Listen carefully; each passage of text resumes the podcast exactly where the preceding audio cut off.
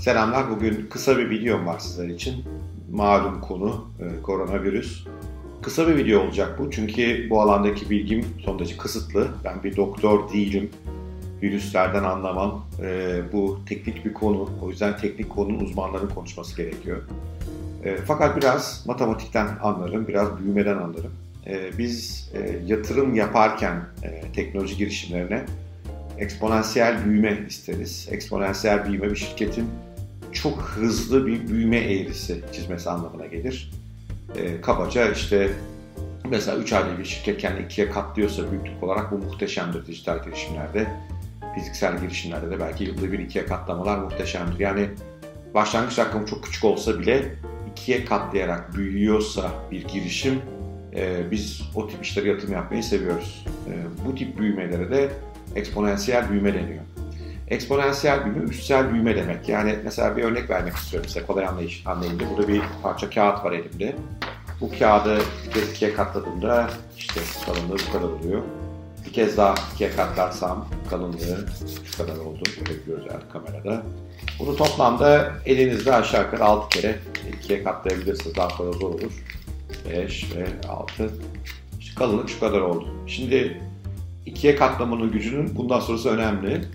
Bu toplam 6 katlamada bu kalınlığa geldi ya, toplamda 42 kez katlasaydım, yani e, kağıdın kalınlığı çarpı 2 üzeri e, 2 çarpı 10 üzeri 42 kez demek oluyor bu matematiğine vuracak olursanız. O zaman bu kağıdın kalınlığı buradan Ay'a erişirdi. Ay'a yani yüz binlerce kilometre uzak bir mesafeye erişiyor olurdu. Çünkü bir süre sonra çok büyük rakamları ikiye katlayarak büyüyoruz. Eksponansiyel büyüme bu. Bunun başka ünlü bir örneği bilgisayarlardan verilebilir. Bilgisayarlarımız içerisinde mikroçipler var. Bu mikroçiplerin de e, hızı her aşağı yukarı 18 ayda bir ikiye katlanır. Bunun adı Moore yasasıdır. İlk mikroçipler 1957'lerde 58'lerde ortaya çıktılar. O günden bugüne kadar da 27-28 kez ikiye katladılar hızlarını. O sayede bugünkü muhteşem bilgisayarlara geldik. Bunu hani kolay anlamak için bir araba hızıyla kıyaslayayım size. Ee, bir otomobiliniz olsa 5 km saat hızla giden 27 kez bunun hızını ikiye katlayabilseniz 27 kez sadece arabanın ulaşacağı hız 650 milyon kilometre saate gelir aşağı yukarı. Bu da buradan güneşe 15 dakikada gidebileceksiniz anlamına gelir. Yani bu ikiye katlamanın böyle dehşetingiz bir gücü var. Buna eksponansiyel büyüme diyoruz. Şimdi koronavirüs ile ilgili bir sürü şey konuştu. İşte ölüm oranları düşük, biraz gribe benziyor vesaire. Ya bunların doğruluğu yanlışlığı benim konum değil ama ben matematik olarak vakaları görebiliyorum. Bunlar çünkü biliyorsun internette yayınlanıyorlar. Size şimdi biraz sayı vermeye çalışayım. İtalya'da e, 23 Şubat'ta 155 hastalık var vaka. Sonra bir gün sonra 229, sonra 322, sonra 453, sonra 655, sonra 888, sonra 128, sonra 1694, sonra 2036, sonra 2502. Yanlış ya hesaplamıyorsam kabaca 2 günde bir ikiye katlıyor e, vaka sayısı. Bu dehşetingiz bir artış. Çünkü bu 2 günde bir eksponansiyel büyümenin gerçekleştiğini gösterir. E, hatırlıyorsanız demin hesabı yapmıştık. Sadece 42 kez ikiye katlarsa ne olur diye. Yani gün hesabıyla bakacak olursak 84 günde ikiye katlamanın ulaşacağı rakam dehşetingiz. Bu hastalığın sorunu bu. Şimdi çok çabuk yayılıyor. İşte buna R oranı deniyor, R0 oranı deniyor ve hastanın yayılma çarpan oranı çok yüksek. Bir de pis bir huyu var. E, gizli gizli yayılıyor. E, şimdi daha belki bu SARS virüsüyle falan kıyaslamalar yapılıyor. Orada şöyle bir hata var. SARS virüsü karşıda hastanın sendromları ortaya çıktıktan sonra yayılabiliyordu. Bu sayede işte ateşini ölçerek bunu kontrol edebiliyorduk ve yayılmasını engelleniyordu. Bu öyle değil. Bu 14 güne kadar kuluçkada yatıyor ve kuluçkadayken de yayılmayı beceriyor. Bundan dolayı da de yarattığı dehşet korkunç. Yani ateş ölçerek falan bunu kontrol edemiyorsunuz. Ee, ölüm oranı evet düşük ama %1, %2 çok da küçük düşük bir oran değil. Büyüme çok hızlıysa o yüzden ürkmek lazım. Bir de daha önemlisi şu. Bu hastaların, e, hastalığa kapılanların %80 civarı ayakta atlatıyor deniyor. Güzel. %20 hastanelere gidiyor ama. Ve bu hastaneye gidenlerin yoğun bakım ihtiyacı oluyor. Hastanelerin yoğun bakım üniteleri buna yetmiyor.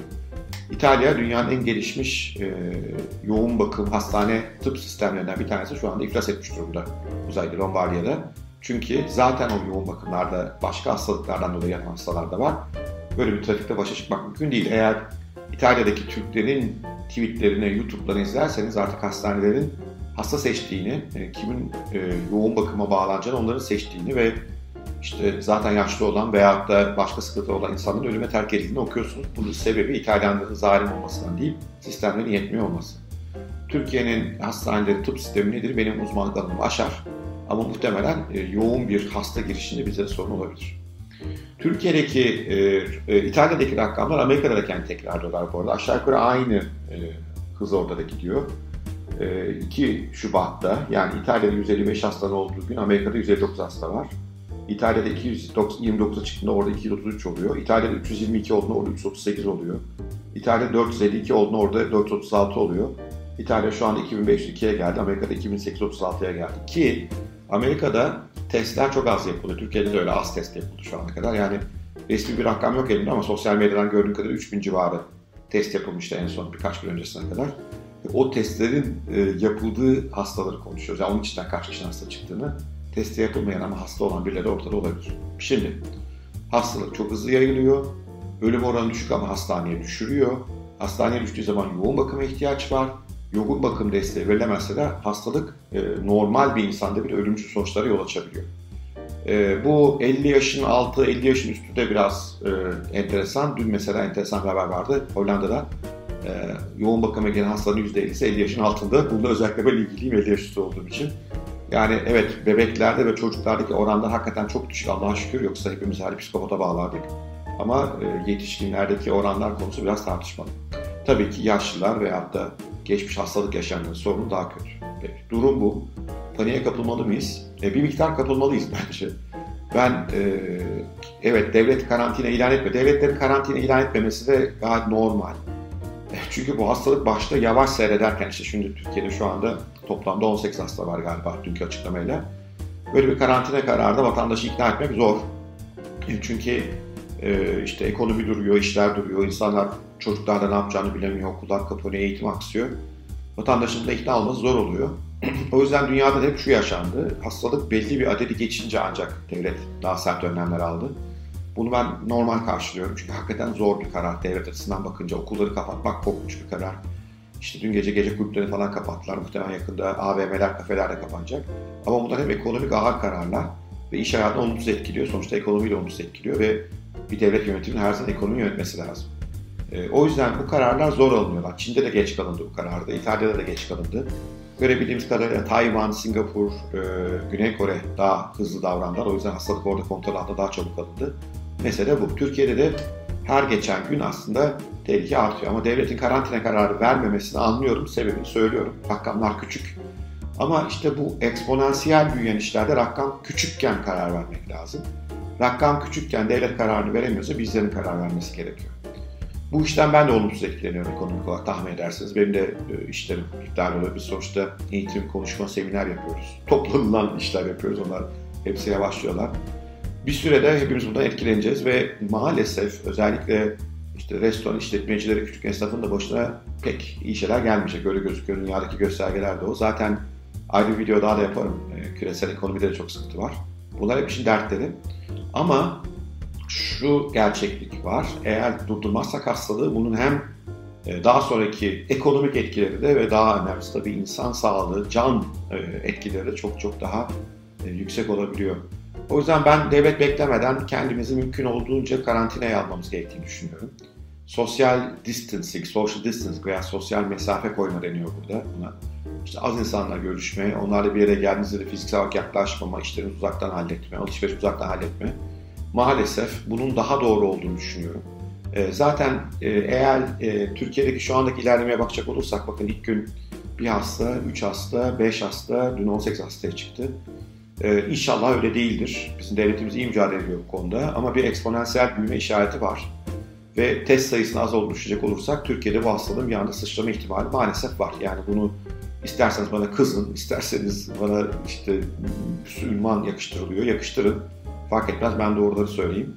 Bunun ihtimali var. Hatta ihtimali olma ihtimali olmama ihtimalinden yüksek. Devlete bu mücadelesine destek vermemiz lazım. Onların bir söylediğini beş yapmamız lazım bence biz. Onlar diyorlar ki zaten pek sokağa çıkmayın diyorlar çıkmamalıyız. Keşke iş yerlerini tatil etseler falan ama anlayın onların da durumunu çok kolay değil. O yüzden burada kimseyi eleştirmiyorum. E, yine bizim devletimiz bir İngiltere'ye, bir Amerika'ya göre, bir İtalya'ya göre daha çok daha doğru şeyler yaptı, işah yapmaya devam eder ama konu bizde. Ne kadar az ilişki kurarsak hastalığı kapma ve yayma ihtimalimiz o kadar azalıyor. Bir de bu yani delireceğim bu tip videoları falan görünce. Bana bir şey olmaz, ölüm de işte bizim e, ölürsek de ölelim. Ya kardeşim senin ölmen konu değil tek istiyorsan öl. E, sen gidip başkalarına zehirliyorsun. İşte senin otobüste tuttuğun e, tutlamaçtan e, bir öğretmen e, doğruyu tutuyor. Öğretmen de çocuğuna bulaştırıyor. Çocuk da eve gelip e, 50-55 yaşındaki solunum yetersizliği olan babasına bulaştırıp ölümüne sebep olabiliyor. Yani deli misiniz? Bunun şakası yok. Zaten Müslümanlık temizlikle ilgili bir din. Temiz olun, bu yüzde yüz ama yetmez. Toplu olmayın, bir araya gelmeyin, sosyalleşmeyin, kendinizi koruyun. Hakikaten zor günler e, yaşıyoruz. Daha başındayız bu işin. Ve eğer bu demin e, tahmin ettiğim rakamlar Türkiye'de de gerçekleşirse daha da zor günlere gideceğiz. Bu kadar normal. Hazırlığımızı yapalım. Paniğe gerek yok. Hani şeyin e, İngiltere ve İtalya örneklerine baktığımız zaman temel ürün tedavi devam ediyor. Yani sokaklardaki insan sayısını azaltınca temel ürün üretimi devam edebiliyor. Temel tedarikler devam ediyor. Türkiye'nin bunu halledebileceğini düşünüyorum ben. Orada sıkıntım yok. E, işte evde hani belli bir miktar stok belki lazım ama çok da fazla değil. Ama e, ev sokağa çıkmayın. Yani asıl konu bu. AVM'lere gitmeyin. E, arkadaşlarınızla buluşmayın. Bir süre bu işler böyle. Bunun hızını yavaşlatmamız lazım. Hızını yavaşlatırsak iki şey gerçekleşecek. Bir tanesi hastanelere daha az insan başvuracağını, hastanelerdeki yük az olacak. Bu da başvuranların iyileşme ihtimalini artıracak. Bu çok iyi bir şey. İkincisi de belki de bu süre içerisinde işte bunun ilacı, aşısı vesaire gelecek. Yani aşı ve ilaçla ilgili daha sonra video yapabilirim. Ne yazık ki onlar da uzunca süreçler e, normale bırakılırsa. Yani ilacı bulmak çok zor değil veya aşıyı bir sürü de aday var şu anda. Orası çünkü işin e, laboratuvarda yapılan ve bilgi teknolojileri çok güçlü e, perform, e, performanslı mikroskoplarla desteklenen şeyler o halloluyor. Sorun o çıkan aşının test edilmesi süreçleri. O uzun bir süreç çünkü insan üzerinde test yapılıyor. E, bir sürü de prosedür var. Tabii bu acil bir durum. Belki o prosedürler değişir. Belki yeni uygulamalar gelir. Görmek lazım. Umuyorum ki hızlıca gelir bunlar ama biz onu o bilim insanlarına vakit kazandırmamız gerekiyor ki bunu yapsınlar. Ya son sözümde şu komplo teorilerine işte bu biyolojik bir silah mı, bunu Çin mi icat etti, Amerika mı icat etti? Ya yapmayın böyle şeyler. Yani diyelim ki öyle, size ne, e, bize ne, biz yapmamız gereken şey kendimizi savunmamız şu anda. Çünkü bana çok aptalca geliyor. Çünkü şu virüsten yararlanan kimse yok. Yani herkese eşit vuruyor. Herkes mahvolmuş durumda. Bir e, yatırımcı olarak görüyorum dünya borsaları, ekonomisi nereye gidiyor diye. Yani bu dedikodulara pek kulak asmayın. Artı ne faydası var komplo teorilerini konuşmanın, tartışmanın? Yapmanız gereken temizlenmek, e, sosyal mesafeyi koruyor olmak, moralimizi yüksek tutmak, sağlığımızla ilgileniyor olmak. E, bir de işte bu e, evde geçen günleri verimli yaşamaya çalışmak. Bugünlük böyle. E, umarım ilginizi çekmiştir. Her türlü soru ve yorumunuzu bekliyorum. Sevgiyle kalın, hoşçakalın.